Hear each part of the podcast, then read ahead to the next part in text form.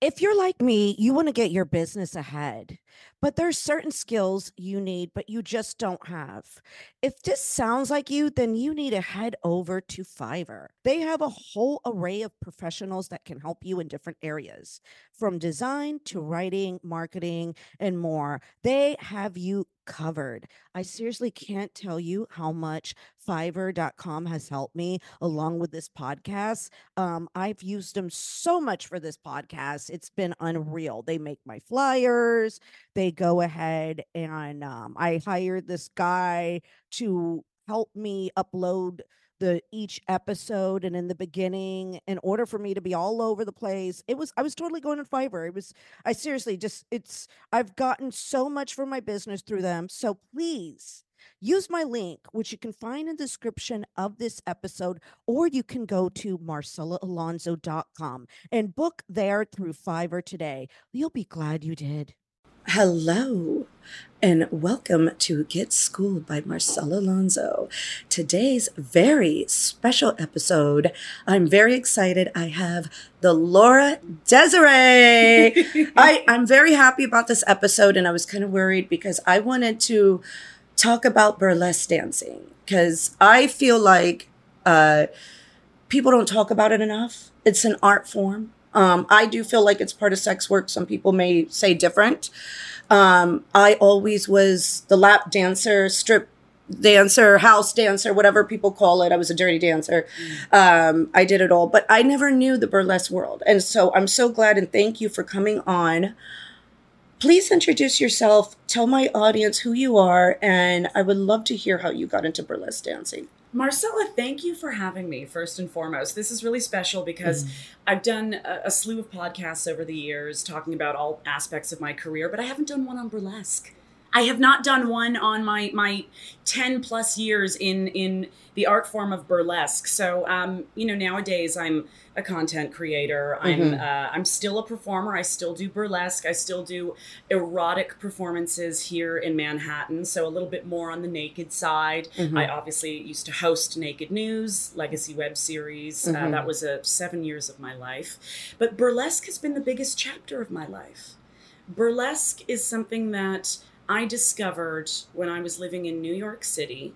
And I was, at this point, I moved to New York when I was 18 from Toronto. Mm-hmm. And I went to film school. And it was very rigid, and I was highly ambitious. And it was, you know, the, the producing for film and television programs. So I was very much hitting those books hard. Mm-hmm. Um, New York nightlife is, of course, just so incredible I found myself going out at night and I noticed the go go dancers in the Lower East Side. Mm-hmm. These amazing, tiny wardrobe wearing Wonder Women of sorts that would be up on bar tops dancing and mm-hmm. they would mm-hmm. have the command of the room. And I said, that looks really fun.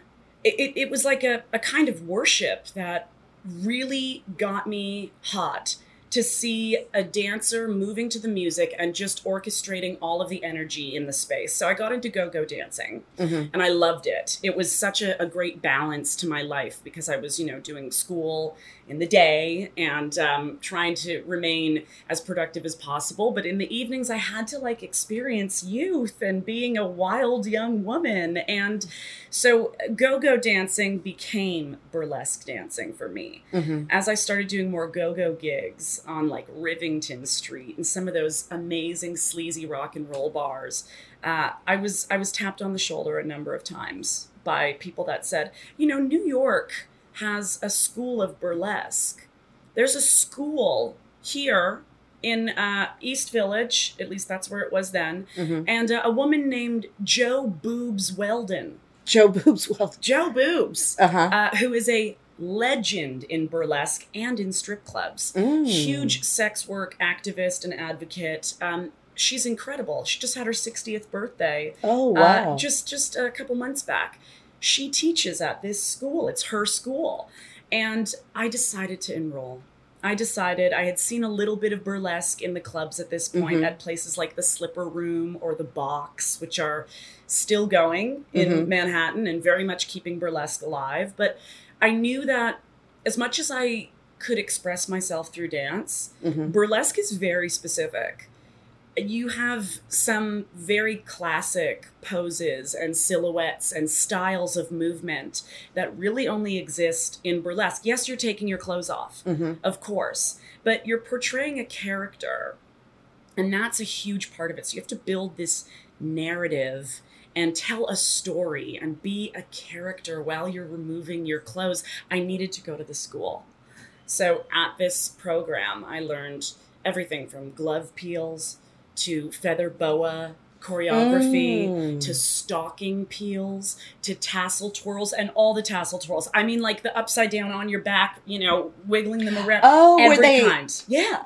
Oh, wow. Yeah. Like that's something that has so many techniques within it. I mean, yes, you could just shake your boobs and see what happens, but there's so many ways to redirect them one way and the other way and then down and then up and I had to learn all of that and I loved it. And then my my career was set into How motion. long did it take for you to go through the school? I think it was like 6 weeks. Uh huh. It was 6 weeks, but it was a couple of classes a day Uh huh. and uh, it was all very useful, right? Because you got the specifics of learn this choreography and Okay. then we're going to refine it as we go. hmm But then we had experiences, and I still to this day recommend this to anyone who wants to feel more sensual. hmm My favorite exercise that we did in the burlesque academy, the, the New York School of Burlesque, was one that was taught by a performer named Darlinda, just Darlinda. And at the very end of class, she said to us, I'm going to turn on a song hmm and I'm going to dim the lights down. And I want you to imagine that you're working up some lather from a bar of soap between your hands. And I just want you to feel the music and move that soap across every part of your body as if you're in the shower, washing yourself. hmm It was like an activity to be reminded that our bodies are so much more than just tits and ass. Hmm you know like we found all of these sensual ways to activate you know the the curve of the shoulder or you know the side of the body that leads to the hip. Mm-hmm. it was so useful. I still will use it as like a, a daily practice if i just need to feel sexy again. And it was slow Mm. moving and it was syrupy and uh, it it activated such a such a a, a a, a confidence in me i loved it Oh wow! So Yeah. these classes every day they were just like two or three hours, Yeah. Monday through Friday. yeah yeah And was the school expensive or at the time I, or? I remember having to save up for it. I don't remember what tuition was Mhm. specifically, but it I- wasn't crazy. It wasn't crazy, and it was welcome to everyone. That's what I liked as well. is that- oh, it was welcome to everyone. and burlesque has been that that welcoming art Mhm. space more and more and more and more as we as a culture Mhm. begin to define ourselves more specifically and, and more proudly and i've been really excited by that you know because in, in other art forms there's more exclusionary limits you know Yes. maybe you have to be a certain body type to dance Mm. swan lake maybe you have to be you know a certain weight to be thrown in the air as a cheerleader and Mhm. that can that can limit someone's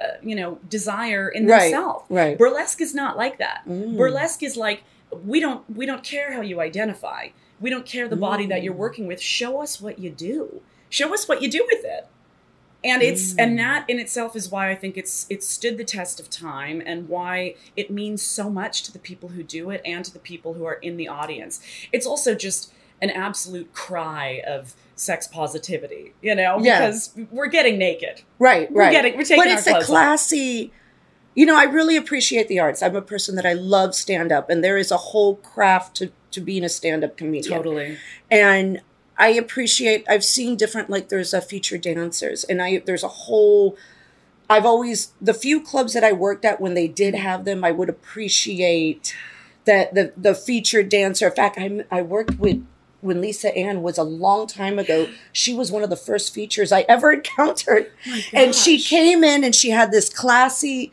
outfit. She was the most the same way she was. Uh, wow maybe it was 27 years ago. The same way she is now. yeah And I I appreciate that art, but I didn't see. I as a sex worker, right you know, here I worked at clubs. And it was more survival for me. So Mm. I didn't get to enjoy that art. I didn't get to, I had a child at a young age. I had to get up and hustle. But when I do see like the feature dancing, or I see the burlesque performers, or I see um, I had Ona Artist, and she's a content creator, and she's very artistic, and she's had art shows, and she's took. I I just admire it so much. It's a beautiful Of form of sex work that is. It's. I feel like we're losing it in a way. I, I, I, I don't I don't believe we're losing it. I Mhm. think that it's beginning to uh, diversify and expand into so many different styles. That's the thing, right? Okay. Um, but I like what you said about feature dancers because here's where old world burlesque and let's say modern day stripping actually collide. How long is a set of a feature dancer? How long is that set? Usually two songs. Two songs. I'm thinking too. I always avoided the clubs though, to be honest. Right. That had the feature dancing. Yeah. I like the dirty clubs because I can make more money. No, well, no, I get you Yeah, yeah. completely. but the thing is now is that burlesque in its modern form today is usually one song. So you're looking at Mm. maybe five to seven minutes. But in the old days, in the 30s and 40s, in the glory days of Mm-hmm. burlesque, when New York City had Minsky's Theater, which is where, you know, names like Gypsy Rose Lee would spend 15 minutes undoing the buttons on her glove Oh. that reminds me of the length of endurance that it takes the performances that would happen from say a feature performer in a strip club it's it's a longer duration show. Right, right. nowadays if i do a burlesque show i mean i love it. I love doing it still to Mhm. this day. I don't do as much of it but i know that i've got about five minutes out on that stage. Mm. five minutes because i like to work with older songs personally. Like when i when i get up there i love picking uh, a really sexy instrumental maybe something like herb alpert and the tijuana brass or something playful like a ray charles. Like i like i like older songs and these things don't go on forever you Right. know you got like four or five minutes Mm. and so that's what i prepare for and of course i could take up more time on that stage i know i could but Mhm. but that's where the feature dancers remind me of old world burlesque Mm. feature dancers in strip clubs have these long stage sets Yeah. I was I was hired to do one of my favorite burlesque. I don't want to call it a mishap, but Mhm. because it is such a world that overlaps in many ways with stripping, with with club actual stripping, is uh there was a, a, a venue just outside of Toronto, and I had moved back to Toronto after New York City, and it was out by the airport. A couple other strip clubs around, and they said, "We'd love to invite you, Laura Desiree, to come perform." Mhm. I thought, this is a burlesque club. Okay, cool, yeah. I did a little research. I said, oh, it's a strip club. Maybe they're doing a burlesque night. And I get there and no, it's it's it's a strip club Mhm. doing a regular strip club night. And I was headlining. Wow. And I thought, well, I only brought one song acts that are, you know, three and a half minutes, four minutes long. I brought multiple costumes, but I Mhm. only brought that. And the uh, the club manager said to me, "Well, no, you've you've got to go at least twelve minutes. You know, twelve to fifteen would be Oh. your performance." yeah. So I had to dig into my memory bank of like really long form songs that might work well together Right. and take my time with it. And it was obviously fun because back then I hadn't done too much with taking my pasties off. Now I, I perform naked all the time. Mhm. But that was one of my first times actually revealing my tassels, like ripping them off and making that part of the show. Mhm. So I, I, I had I had a, a few a few little momentary experiences in your world. Oh wow. And it is um I mean, if you like taking your clothes off, you'll be happy to do it just about anywhere.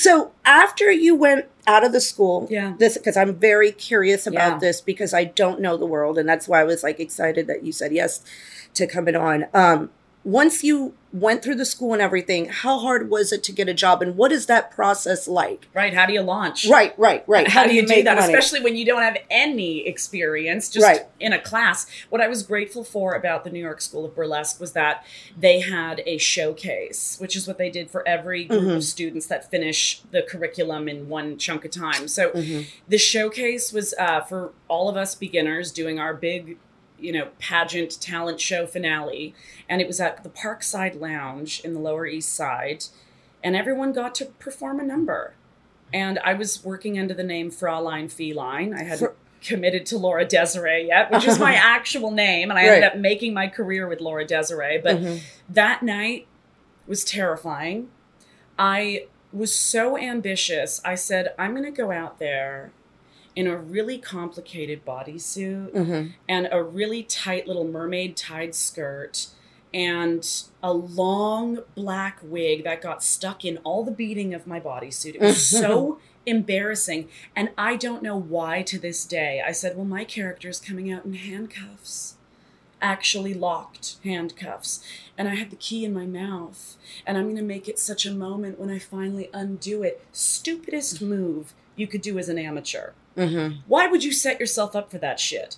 Why on earth would you make it that hard? Just go out there in a onesie and unzip it. But no, I said, I'm going to make it like a whole like Houdini magic trick moment. Mhm. And it was a disaster. As I remember, like me trying, I think at some point I just couldn't get the handcuffs done. So I'm like, fuck it, let's start undoing the bodysuit. Let's just start. And I'm cuffed and I'm trying to, it was so embarrassing. There's a few photos of it that every once in a while I revisit, but it brings such a shudder into my system.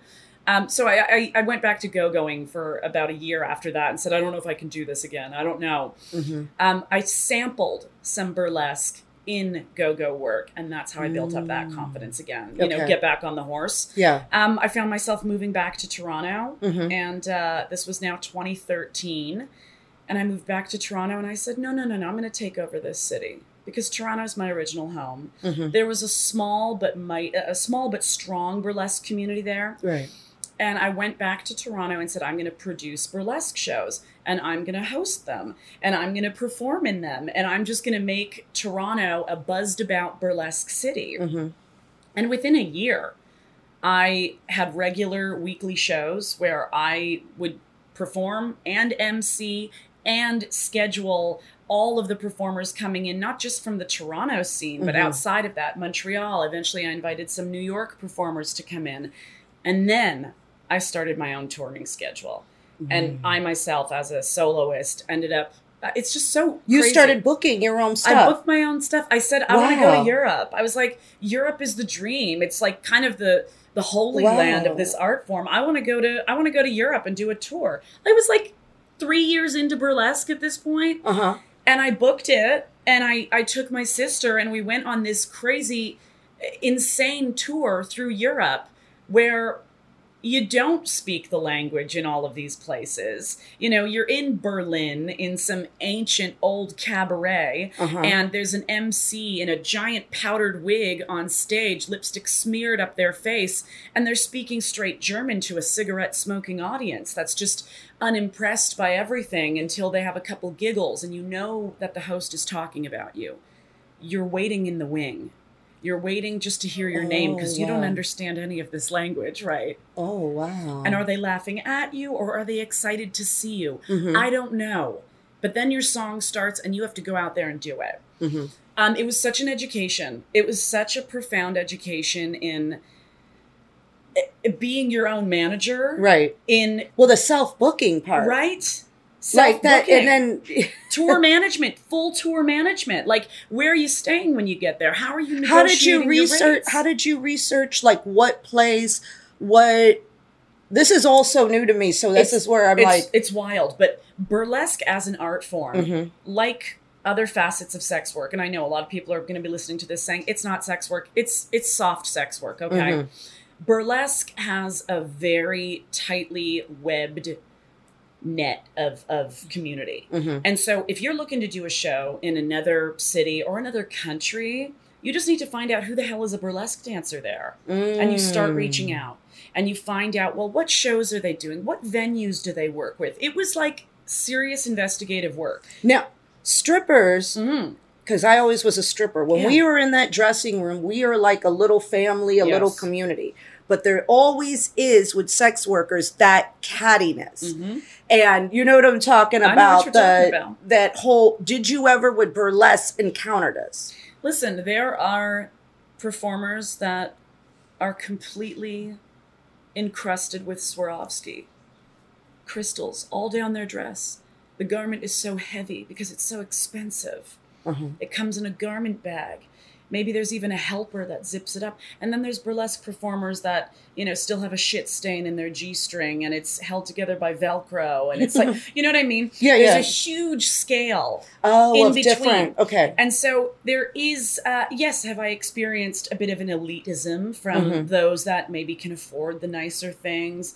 Yes, but I've also met really wonderful people that can afford the nicer things. But Mhm. yeah, when it's when it's an industry or when it's an experience, I should say, that you want to go out and captivate the audience Mhm. you do get in your head when you're in those early years and you're working with like fringe that's kind of falling apart or a seam that you couldn't quite finish so maybe you, you hot glued it you know like there's there's a lot of that that you have to get used to Mhm. and yes then you do earn enough money and you do buy the nice big costumes and they're Mm.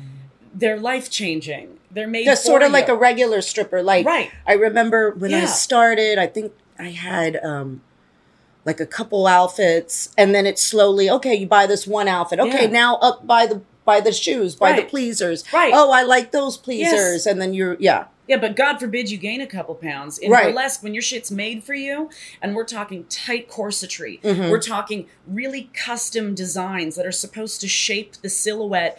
I have had to put things on hold for a minute, bring them back, and things fit differently, and I have to get a readjustment here and there because you know Mm. our costuming is very tailored. It's made for us. It's made for the Mm. burlesque dancer.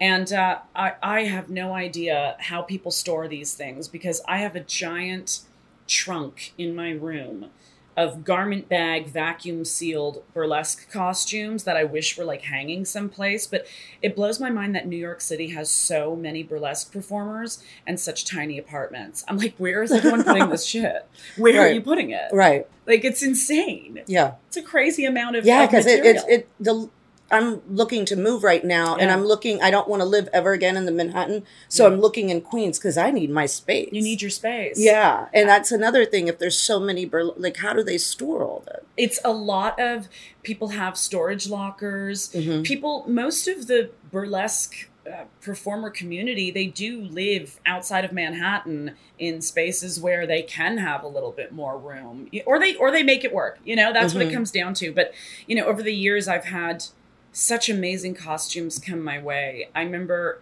I hosted Dita Von Teese when she was in Toronto Mhm. uh, at a very gorgeous Oh, event. And that was, you know, one of the highlights of the career, being who she is and knowing that this is, you know, this is a very major player in the game. Right.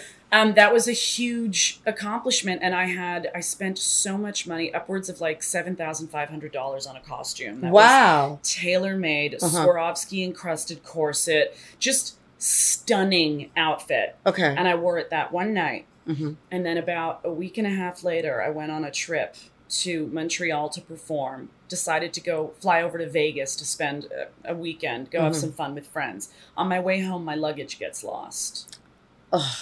And that costume is gone. Because they only My luggage was never found, ah. which to me says, "Oh, it was. Someone opened that shit But up and said somebody this that likes good." burlesque Yeah. or it was so heartbreaking and it's not the only Oh. costume i've lost over the years but that one was so heartbreaking and i remember getting on the phone with the the airline air canada and i said you don't understand i need this back it's it's my job it's it's in my world it's the most i've ever spent on one of these and they offered me 20% off on my next flight oh that was there they're like sorry we, we really oh can't find it hell no it could still be sitting in a warehouse in Montreal somewhere. So if anyone is working in that lost luggage warehouse in Montreal, and they see a burlesque yeah, and it'll have my name on it. It's not like it's a bag that's just Oh. unmarked. It has my name on it. It's a little blue hard shell, and this was like eight years ago now. So so when did you finally become Laura Desiree? Because you said you Yeah. started a certain name, and what Yeah. was the time that you decided to?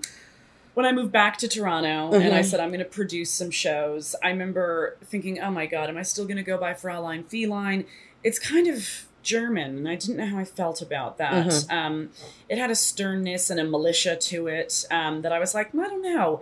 Well, my real name is Laura Desiree. It's my first and my middle name. Mhm. And I remember there's a couple of a couple of performers in the in the burlesque world that actually work by their real name. One of them is uh, the incredible Angie Pontani, and she lives here in New York, and Mhm. she's such an icon. And I was like, well, if she can have her real name, I'm going to use my real name. Mhm. But then, of course, you know, as I ventured further into adult, I, I continued keeping it, and it's still my real name. So Mhm. every decision I've made, I have to own as we go. Right, Right. right, Which sometimes, yeah, I I have a friend, a good friend of mine, and she uses her real name, Yeah. and she loves it. And I did actually when I started stripping, Yeah. I used my real name until Mm-hmm. I went to a club, and they're like, "You can't use it." And I was like, "What? I can't use my name?" Like they told me that. They were like, "No, no." And then I was forced to change, and I kind of was like, "Damn it!" Yeah. Like, like, and, and Yeah. I, I took an adjustment to hear that other name. I love that you went in to stripping with your real name. Yeah, I yeah. think that's amazing, and I, Yeah. I guess it was a good, a good little Eh. piece of advice to. Yeah, it was it, later on. It made sense Yeah. because I see what my good friend goes through now with her Yeah. real name. She's like, you you know what I'm saying. I see what she uh, goes through and how she's like. Yeah, there's a Google Yeah. search. When you Google search my name, mhm. You see everything. I mean, yes, amazing shows that I've done over the years, you know, 12 Right. years now, amazing performances, incredible costumes, but you also see like an unflattering moment where my nipple tassel is starting to peel off, unintentionally so, or Right, maybe I'm right. in a weird, like just like things that will We're forever be- humans. We're be- humans. Of course, it'll be attached to me forever, Right. and that's fine. My wig is falling off one way, which happened so many times in the business. Oh my god, um, it really forces you. To oh, now the confront that. wigs Oh, with yeah. doing. Did you have a big wig collection? I still have a big Oh, you wig do? collection. You know why? Because I've always liked my short hair. Uh-huh. It's very easy for me. And I like that if I want to take on a different persona, hmm I can throw on a wig. So I had I had like a graveyard of like 36 wigs at one point. It was insane in various states of uh, disarray. hmm I remember learning all kinds of weird hacks, like if it was a really cheap synthetic wig, and I would throw it in a, a bathtub of lo- fabric softener and shit to Mhm. try and bring it some Mhm. life. Like, Yeah. I mean, the that's where the drag queens were a very good friend to me, you know, Yeah. because burlesque and drag has a lot of overlap. Yeah, as yeah, they do. Right? We Mhm. work together in a lot of the same shows because it becomes a variety experience, So drag queens host burlesque shows. But Mhm. wigs to me were so necessary in building up the cartoon element of it all. Mhm. I mean, lots of performers use their real hair. And that's great. I don't know how to do all that stuff. Right. I don't know how to do all of it. Those are Mhm. serious hairstyles. Yeah. Like I'm talking back combing until Yeah. you've built And then it does nest. damage on your real Yes. hair. Yes. Yeah. And now and, and then super processing. I mean, it blows Right. my mind. It's beautiful work. Right. For I don't know how to do any of that. for years I was blonde and it was Oh, um, because of the years that like I had to be blonde to work at certain clubs because I started in the mid 90s and you had to be they wanted you blonde long hair whatever and I discovered lace front wigs what year? Yes. 2005 Oh way before um, and somebody taught me and that was my saving grace now Right. I could be my natural hair color I mean, look how good this one looks, everyone. but I went through that. I when I Yeah. did first discovered lace in 2005, that was a game changer. And I remember buying a blonde wig and telling my oldest daughter, "This is what's going to pay your tuition." Mm. like, and it Oh, was I love that. yeah, and, and it was a necessity that I had at the time, though, because I had to be blonde. But it saved your, he- you know. Yeah. We do as sex workers when we're Yeah. performing. We're sometimes we have to put this image, but there's a need for the wet wig. Listen, I wish I could say that every single time my, mine was a lace front. Mhm. I wish I could say that, but that would be such a lie. You know how many times with my blonde hair. Well, they were usually- expensive. Yeah, Yeah, it's expensive, but you know, if my, if my blonde hair had grown enough to make a little bang, hmm my trick was always this is so nasty and I can't believe I would do this. I would take my black mascara and I would paint my hairline and I would paint into the whole front section of my bangs and then I would fasten the wig behind it and then pull the bangs over Oh, it. I did. I've done And I- that before. right? Yeah. right? Yeah. Like I was so convinced it looked good and there's a couple moments where it did look good, Mhm. but sometimes I just see it now and I clock it and I go, "What were you thinking?" We- I think every sex worker has that where they did something to their hair. What were you thinking? What were you thinking? Why? Were, why did you do this? Like, I, I do have an ultimate horror story that I've never told about a wig and burlesque. that to this day, like, I still get a, a tickle of fear when it happens. mhm. There was a nightclub in Toronto called Candyland. and Candyland was, you know, set to be the biggest, meanest, craziest nightlife entertainment venue that Toronto had. Mhm. And so it was a double decker theater that on the second floor had a big horseshoe in it so that everyone on the second floor could see the stage. Mhm. So, giant, very opulent space.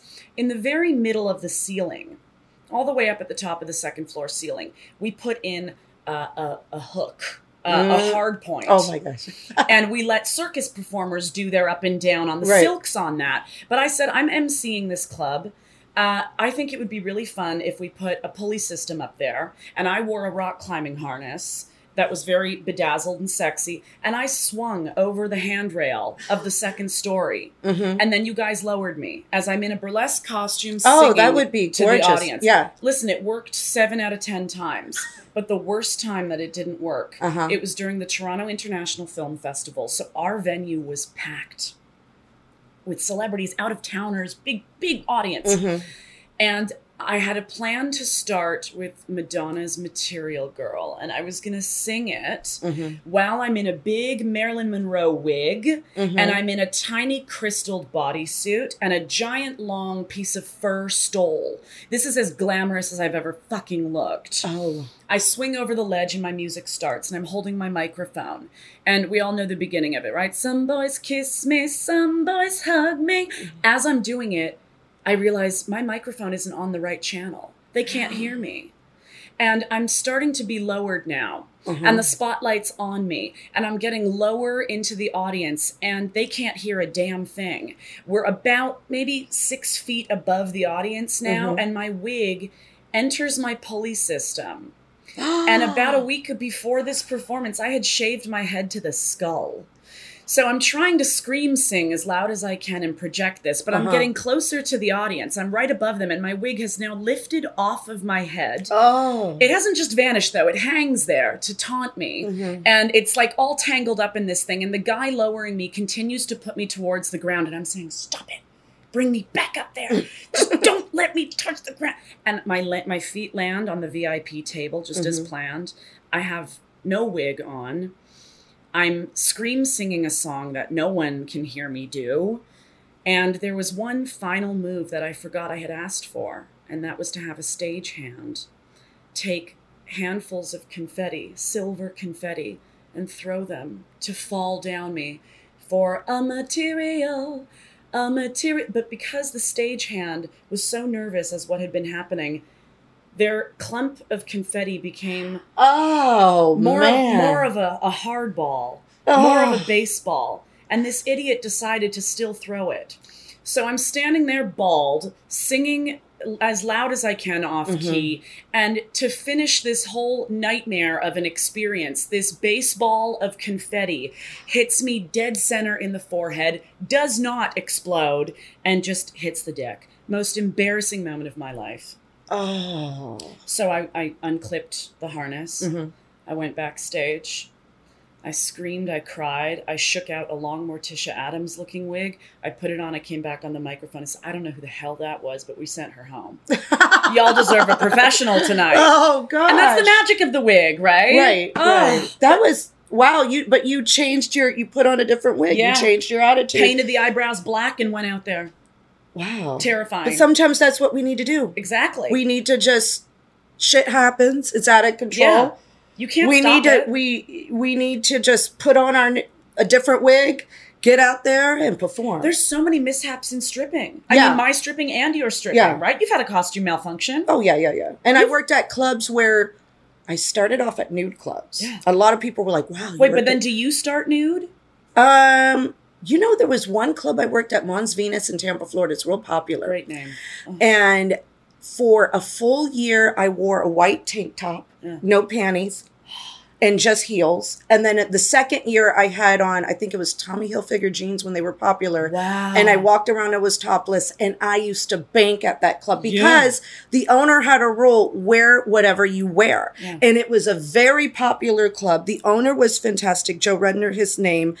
But it was kind of cute. Like some of the girls would, they would wear like a tank top, but it was sexy. Or one girl wore like a men's t shirt and she would put it right there. Yeah, and it was, it would look good on her and it was sort of like she was wearing a man's shirt every day she would have a different shirt so that club allowed us to really and some girls would wear tennis shoes What? I, I this club like But so- they wanted you to he- dress as you do. but he did not that owner really let you be your individual person Yeah. who you were Yeah. and if you wanted to wear a bikini or whatever but I, w- I I think back to that day of you know this is before you know the way society changed Mm. and and everything and every other club like i remember the dollhouse you had to wear this gown and these Mhm. heels and you had to have all that and i was like i'm making so much money just in my like tommy hilfiger jeans Isn't that like amazing? why would i but if, if you went in there as a, a even you know couples would go in there people were like wow look at this Yeah. you would see all these women and dressed in all different kinds of ways because i remember the men's shirt or whatever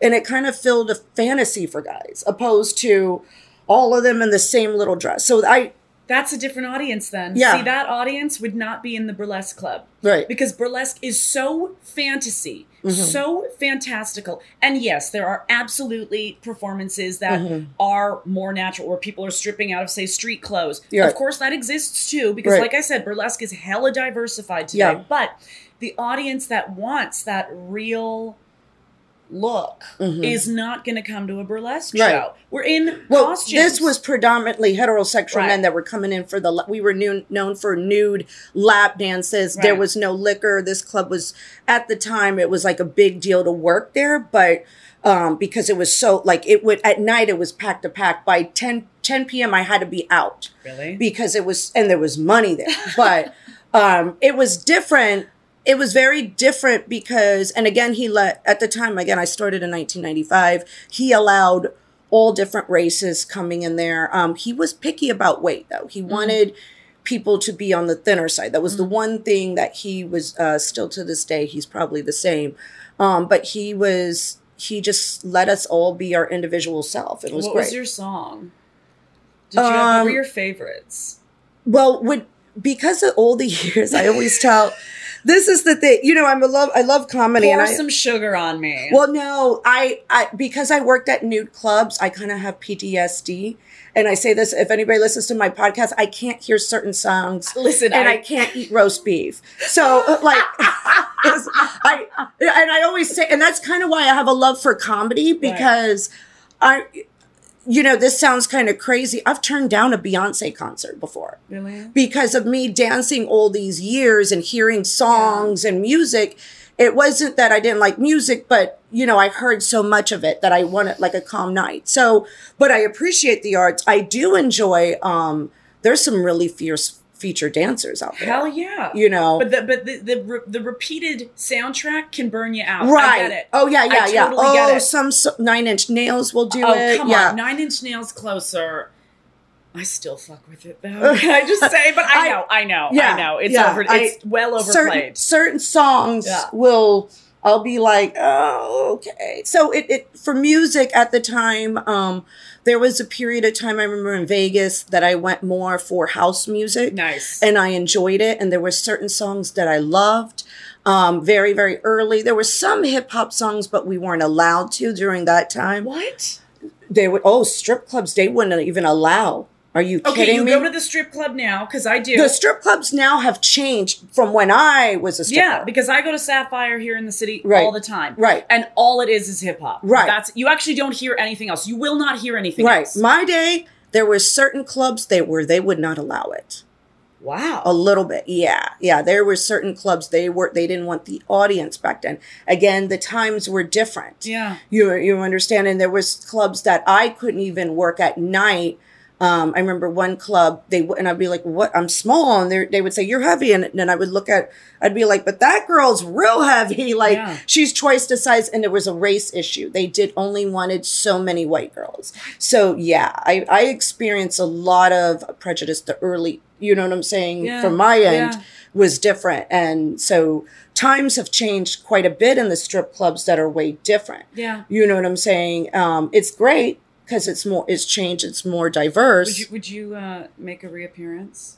I've always wanted to make reappearance. I've always wanted, yeah, I've always wanted to, Or but come do burlesque? yeah, Come do that would be that would be I would I'm very very curious about it. Yeah. And I'm always but uh you know, I've been in this game since 95. Listen, you can get in on it at any time. So one of my favorite things about the burlesque industry Mhm. is something called the Burlesque Hall of Fame. Mhm. This is like the, So oh, there's a whole hall of there's a Hall of Fame in Vegas. It's Uh-huh. an actual museum. There's the Burlesque Museum, but then there's this event that happens Uh-huh. every I think it's every summer.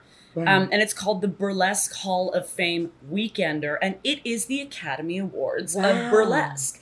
And performers from around the world, I mean, globally, you'll get people from Tokyo, you'll get people from uh, far stretches of Alaska, whatever. Everyone comes in and they perform in a number of different showcases. Everyone's competing for the Miss Exotic World or Mr. Exotic World title. But one of the uh, uh, programs within Mhm. the Burlesque Hall of Fame Weekender is the Legends category. Mhm. And this is where you will see performers that are well into their 60s, oh their wow. 70s, their 80s. Oh my gosh, I've got it. When is that? It's in the summer. I, Oh, I, I got. okay. I don't remember the exact weekend oh date. We got to look it up. Yeah. But they will come out and dazzle us. You will see these performers that you know their maybe mobility has changed a Right, little right, bit. right. Um, maybe they're you know it's more of just a strut and a, a Mhm. little pose, but they come out and they perform, and it's amazing because the community itself celebrates these individuals so much. Like no one wants to say, "Oh, well, that used to be somebody." Hell no. There's something we can learn from that person. Bring them out. Let's Right. celebrate. That's them. great. They, they should do that with when I first started dancing. The one thing that I did do, and I'm so glad I did, the oldest strippers, Mm. they all sat me down. Really? And I asked them, and then I took, and they listened to me, and I remember they each told me different things. They didn't sit me down like they had a bad talk or whatever. yeah. But when they gave me advice, I sat and I listened. And one of the advice was, uh, "Don't ever give a man any money." And this is before. This is how long ago it was. That's smart though. they said. They said, uh, Mm. when he leaves and he has to go to the payphone, that quarter, don't even give him that quarter. Wow. They were. I'll never forget. because a that opens the door. yeah, and she said, and this lady told me that, and that's, and think about how far that was before Yeah. we had cell phones. She was telling me that. She goes, when you kick them out, and they give a quarter, don't even give them that quarter. They need to find it on the streets. I, I think that that goes across the board for sex work. Right. Right. These are our bodies. Yes. We are using our bodies to Mhm. earn our living. Right. And so often people misconceive how how much we make if we're deserving of it hey can Mhm. i borrow a little bit oh well you must be rolling in it because you Right. do that and that shit still exists today Yes. Yes. Yes. And you know, I, I think that people do need to be individuals in the industry. We need to be smart about it. Mhm. We really need to be smart about it. You Yeah. can't be out there helping everyone Yeah. and emptying out your savings because the thing is, our bodies are our product. Right. Our bodies are all we have to continue earning a living. Mhm. And with that in mind, there is a date where you might not wish to do this anymore, or maybe you can't do it anymore. Right. Right. So put that damn money away for you. yes. right? Yes. You do need to. Yeah. Yeah. Yeah. Now, how did the movie Burlesque? Oh, what did your boy. community think? Tell me. be the honest truth. obviously we are so we were so excited hmm everyone was so excited Okay. Everyone was like wow this is so cool. Our our industry isn't just getting a scene in Mhm. a movie where maybe you see something happening on a stage behind the two characters. No this is a movie about our industry. Hmm and it was such a fucking miss. It was so it was such a miss. It was so misinformed about how the Mhm. industry actually works. I mean i saw it once very late. Hmm i remember everyone saw it and i was like i don't want to watch that i have no interest in seeing Because it Mm, Hollywood sometimes they don't do. They're not very accurate with sex work. no also you can't just walk into a club and get a you know burlesque spot right like that and that's pretty much what happens in, in the Oh, movie right You And gotta earn it. you gotta earn it like Mhm. there's there's a lot of training and and different kinds of networking that goes into it Mhm. um i I mean then again the veil of disillusion we have to it's a movie okay Right. it's a movie it was not a documentary it's a movie um i don't think it's i don't think it's the most accurate depiction of Mhm. burlesque i think it's candy colored and it's exciting and there's a lot of fantastical flashes of you know interesting camera angles and great high kicks but it's not Mhm. burlesque Mm. it's not burlesque. I mean, there's a great documentary called Stripper, that I think is way more honest What's about that? That stripper stripper is a documentary. I think it came out it's either the late 80s or early 90s Mhm. and it's about uh, the story true story of like four or five strippers on their individual tours. Um, one of them's going across canada one of them's going to compete for a big headlining title in the states and that to me i mean it, it is a doc so it's Mhm. meant to be as true as possible that gave me a profound understanding of what it means to be a, a hustler and a, and a worker in this world of, of strip You know, right. that, no, that to because that yeah. that's the thing with stripping. It was a hustle. yeah The way we found out other clubs was by word of mouth. yeah Um, I can say one thing out of all the sex work, I do miss being in a stripper. Well, we would it'd be bathroom or you know dressing room because we were like family, yeah and we really I feel like strippers are the most united with each other. they they really are Yeah, they, really, are. yeah. Do you know how many nights? I mean, obviously, the most famous is, "Hey, can you see my tampon string?" Oh yes, yes, yes, one. yes. But there was also, if I bend over, can you see too much of my hole?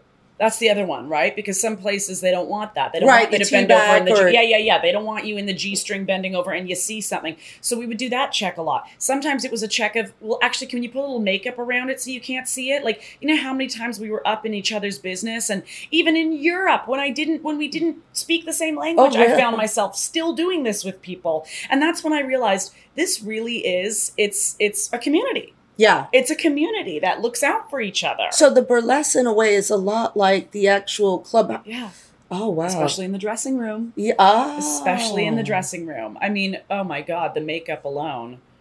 Do you do you miss any of that? Did you ever do the big face? Did you ever do like did you beat your face for stage? Because burlesque, hmm that shit is thick. Oh, so it's real thick. With, Oh, that is thick. I mean, nowadays there's this there's even more of a trend because we've been so inspired by, you know, the the drag and, Mm-hmm. and RuPaul's drag race that I've been seeing burlesque performers pack even more on and, Right. and we love it. We love it. Um, and again, just to put it out there, there is a whole industry within burlesque of folks that don't want to put that on their face, and that's fine. Mhm. Um, but yeah, the makeup is so intense. I remember when I would do long strings of tours, by the end of it, one tour in specific, when I was in New Orleans and I Mhm. went all through those southern states in the heat of it, I remember my wingtip eyeliner had become a scab on my eyelid just from drawing it every night and sweating so deeply into my face that Mm. that little black wingtip was like burned in. It was a whole. I I know that I had Yeah. that too. I Yeah. that. It was a damn callus by Yeah, the end of it. yeah, I was I like, okay, we need a break. And another time, um, I could pop on um, eyelashes. I learned eventually easily, and people are like, "How did you do that?" Don't people always ask you to put on lashes for them now? Oh yeah, yeah, yeah, yeah. I yeah. can't do it on I other can't do people. it on other people. No. And that's what they don't understand. Then they think. And I'm then I have a way Yeah. because my eyes are smaller.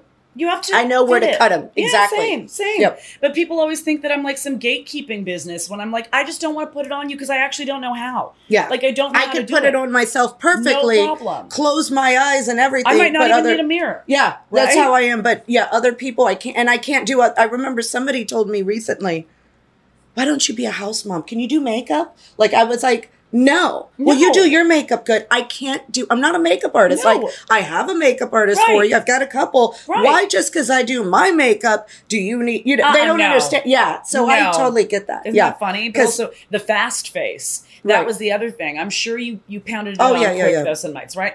In between shows, I remember doing uh, set changes in a club in Hamburg where it was so smoky in this club. There's an area of Hamburg called the Reeperbahn, and it is like lawless. It is solicitation on the streets. It is a couple of uh, areas that women who aren't working aren't even allowed to walk down because it's Oh. reserved for working girls.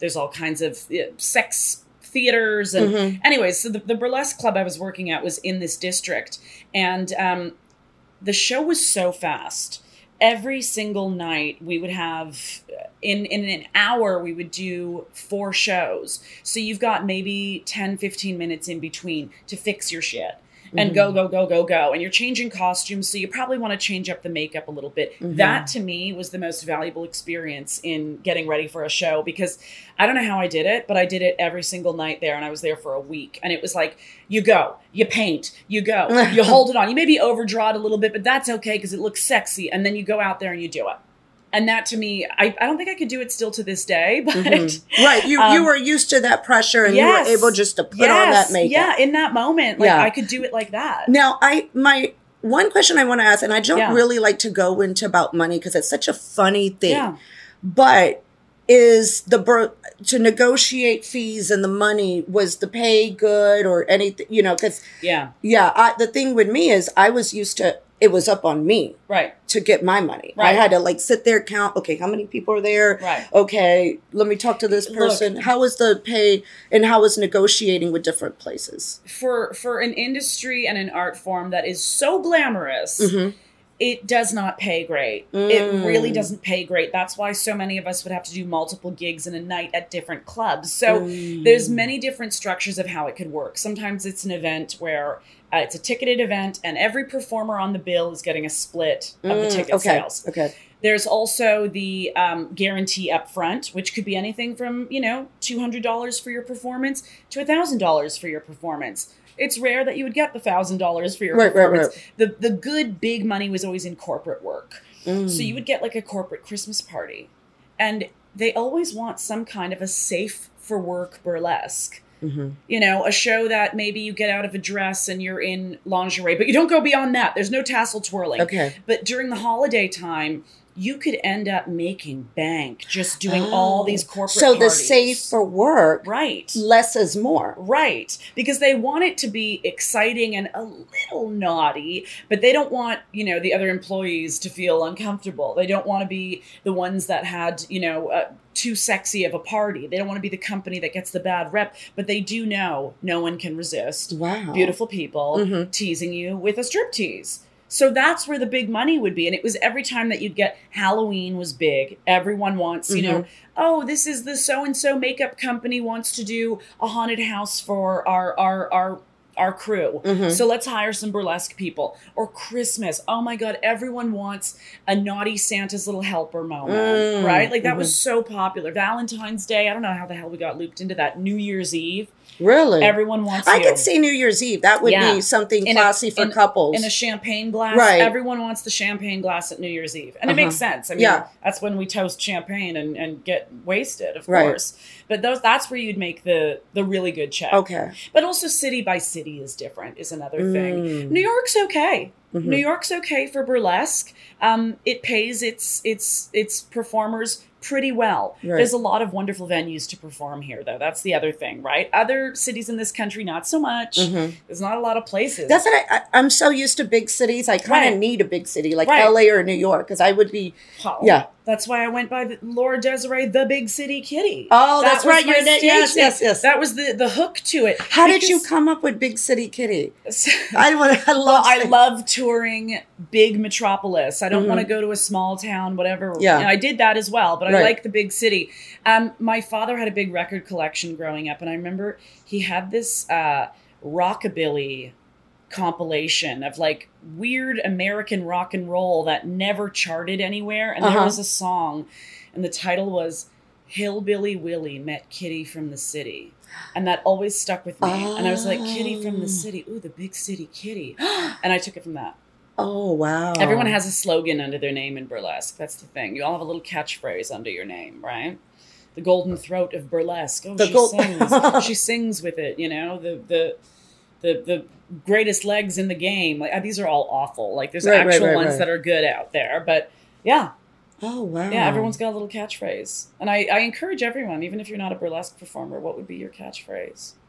Yeah. Right? Yeah. Figure that one out, everybody. the dirty, slutty. uh-huh. I, I already know where you're going, and I love it. And I love some it. little um well this has been really great because i i don't know the first thing about burlesque but i have been a sex worker since 1995 and i just appreciate the arts anybody that has to get up think make a whole routine from themselves Mm. and be original authentic and then perform I really admire. Mm. You know what I'm saying? And it sounds um, very similar, burlesque, to like uh, stand up comedians because you have to go from gig to gig. Yeah. It's very similar in so many ways. I mean, the audience is completely dead silent, staring at you, waiting, saying, "Come on, clown, let's let's give us some entertainment." Mhm. Um, and there is a lot of comedy that gets woven into burlesque, and that's one of the ways that it is different from stripping. Is you know you get these characters that sometimes have a comedic tone to them. I mean, it used to be paired with stand-up comedy in the heyday of, of Mm. burlesque. So yeah, there's a lot of similarity uh, in both of those. It also can feel quite revealing. Just as stand-up comedy is, right? Stand- right, It's right. very revealing. I'm seeing the similar the Right? similarities Yeah. there. Yeah, because the way you're explaining it, and then the gigs, and then Yeah. the corporate gigs, you Yeah. go, okay, we're going here. We can't use this. Exactly. Yeah. Exactly. And we all Mhm. get along very well. I find that uh, Mhm. my rapport with comics has been great, and uh, you know, we we get each other. We Right. get each other. Now, you were part of Naked. How did Naked News? How did that come about from the burlesque? That is exactly how it came about. This is Okay. such- this is a great little weaving Mhm. moment here. So I was doing all of this burlesque in the city in, in Mhm. Toronto at the time, and I had years now touring uh, all over Europe and all over places like Mexico and Jamaica and Mhm. everywhere in the states. I had done all of it, um, and uh, someone sent me an email on my Facebook and said, "Would you ever teach?" The other anchors at a show called Naked News, would you teach them how to do a burlesque act? We just think it'd be a fun segment. So I said, sure. And I showed up and I said, well, we're going to be fully naked, right? And I said, yeah, we're going to be fully naked. And uh, I taught these three other anchors on the show how to strip out of a satin robe and gloves. And it was very basic and it was very cute. And while I was on set with them, they said, gosh, you're quite a personality, aren't you? Yeah. Can you read a teleprompter? And I said, of course I can read a teleprompter. Let's go um, and then they hired me and it became a whole other chapter and that's Oh, actually what kind of pushed burlesque into the background of my life was Mm. finding that level of uh, i guess uh, tv journalism and Right, right, uh, right. reality tv insanity so Mhm. that was kind of the the switching gears Wow. yeah Now, currently, presently, Yeah. are you doing any burlesque? I Yeah. did go to that show that you did have, which was real good. It was fun Yeah. that was fun. I was like, but I kind of was like, oh, I've got some dirty Oh, text yeah. message too. Oh I was yeah, like, no, and I that was we're gonna workshop that one. It's still on its way to you know my my makeup artist today was saying because I do Sex Panther, and one time I told her, hold on, hold that thought, and I went to the corner and I did a call, and she goes, yeah, you just came back. She she goes, you said all these things. She goes, I was just sitting there staring at you, and Yeah. you came back and you were different. I go, yeah, like Yeah. That's that's what I do. It's so fun. You know, oh my god, I know. it's so fun. And yes, I will continue Mhm. developing that sexting show. But I do burlesque. I'd say maybe three times a month in the city. Oh, now. okay. So I still do it. There's a couple of venues. One of them is that clubhouse that we were Okay. at, NSFW. Um, another one is with uh, a members only club called Sanctum. Mhm. Uh, and then otherwise, I pop up and do shows with some folks in Brooklyn from time to time. Um, Mm-hmm. I haven't done Slipper Room in a while. I've, I've done the box recently. Mhm. Um, so yeah, it's still live and well, and I still love doing both the very slow moving classic stuff where you're leading the audience with your eyes to maybe your fingertip because it's about to go into your mouth and the glove's about to be peeled off. But I also love the raunchy shit Mhm. where you're just throwing your body around like crazy. I love Yeah. that stuff too. You So. you're able to do oh, I it. do it all. I do it all. Yeah. Wow, Bruised knees and everything. Oh, yeah. so where um thank you very much for Thank coming you. on the show and thank you so much for doing this episode because it opened up my eyes and now I've got a whole bunch of things to Google. Yes. I'm so excited for you. I'm serious. like- You're going to make a return to striptease Uh, and burlesque. Yes, you are. yeah, Yes, you are. it would be nice. It would be Yeah. nice. I have before I change out the boob because I'm having I'm going to downsize my boobs. I'm uh it's been too many these implants have been here since 1997. Really? So I need to take them out and in uh, late November I'm going to be getting like just I decided like okay, it's time. So probably before that that would be nice. a farewell tassel twirl. A twirl. yes, a fair, Right? I, I do want to learn that. Yes, that's I didn't even know That you had to do a certain term. there is. There's a there's a whole system to it, and all of you are just gonna have to get into my DMs to figure it out. Yeah.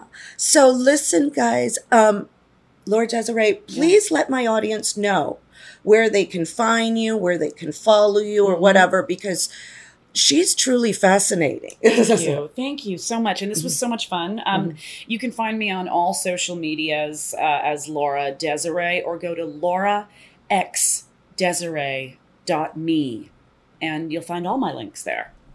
Perfect. Nice and. And my name is Marcella uh, Alonso. Uh, IG is Marcella Marcella Sobella. Facebook is Marcella Sobella IG. If you'd like to see the Patreon episode, please go to marcellasobella.com and you could subscribe and see all the episodes of Get Schooled. Thank you again, Laura Desiree, for coming on Get Schooled. well, just in case, it's D E S I R E E Desiree. We'll see you next time.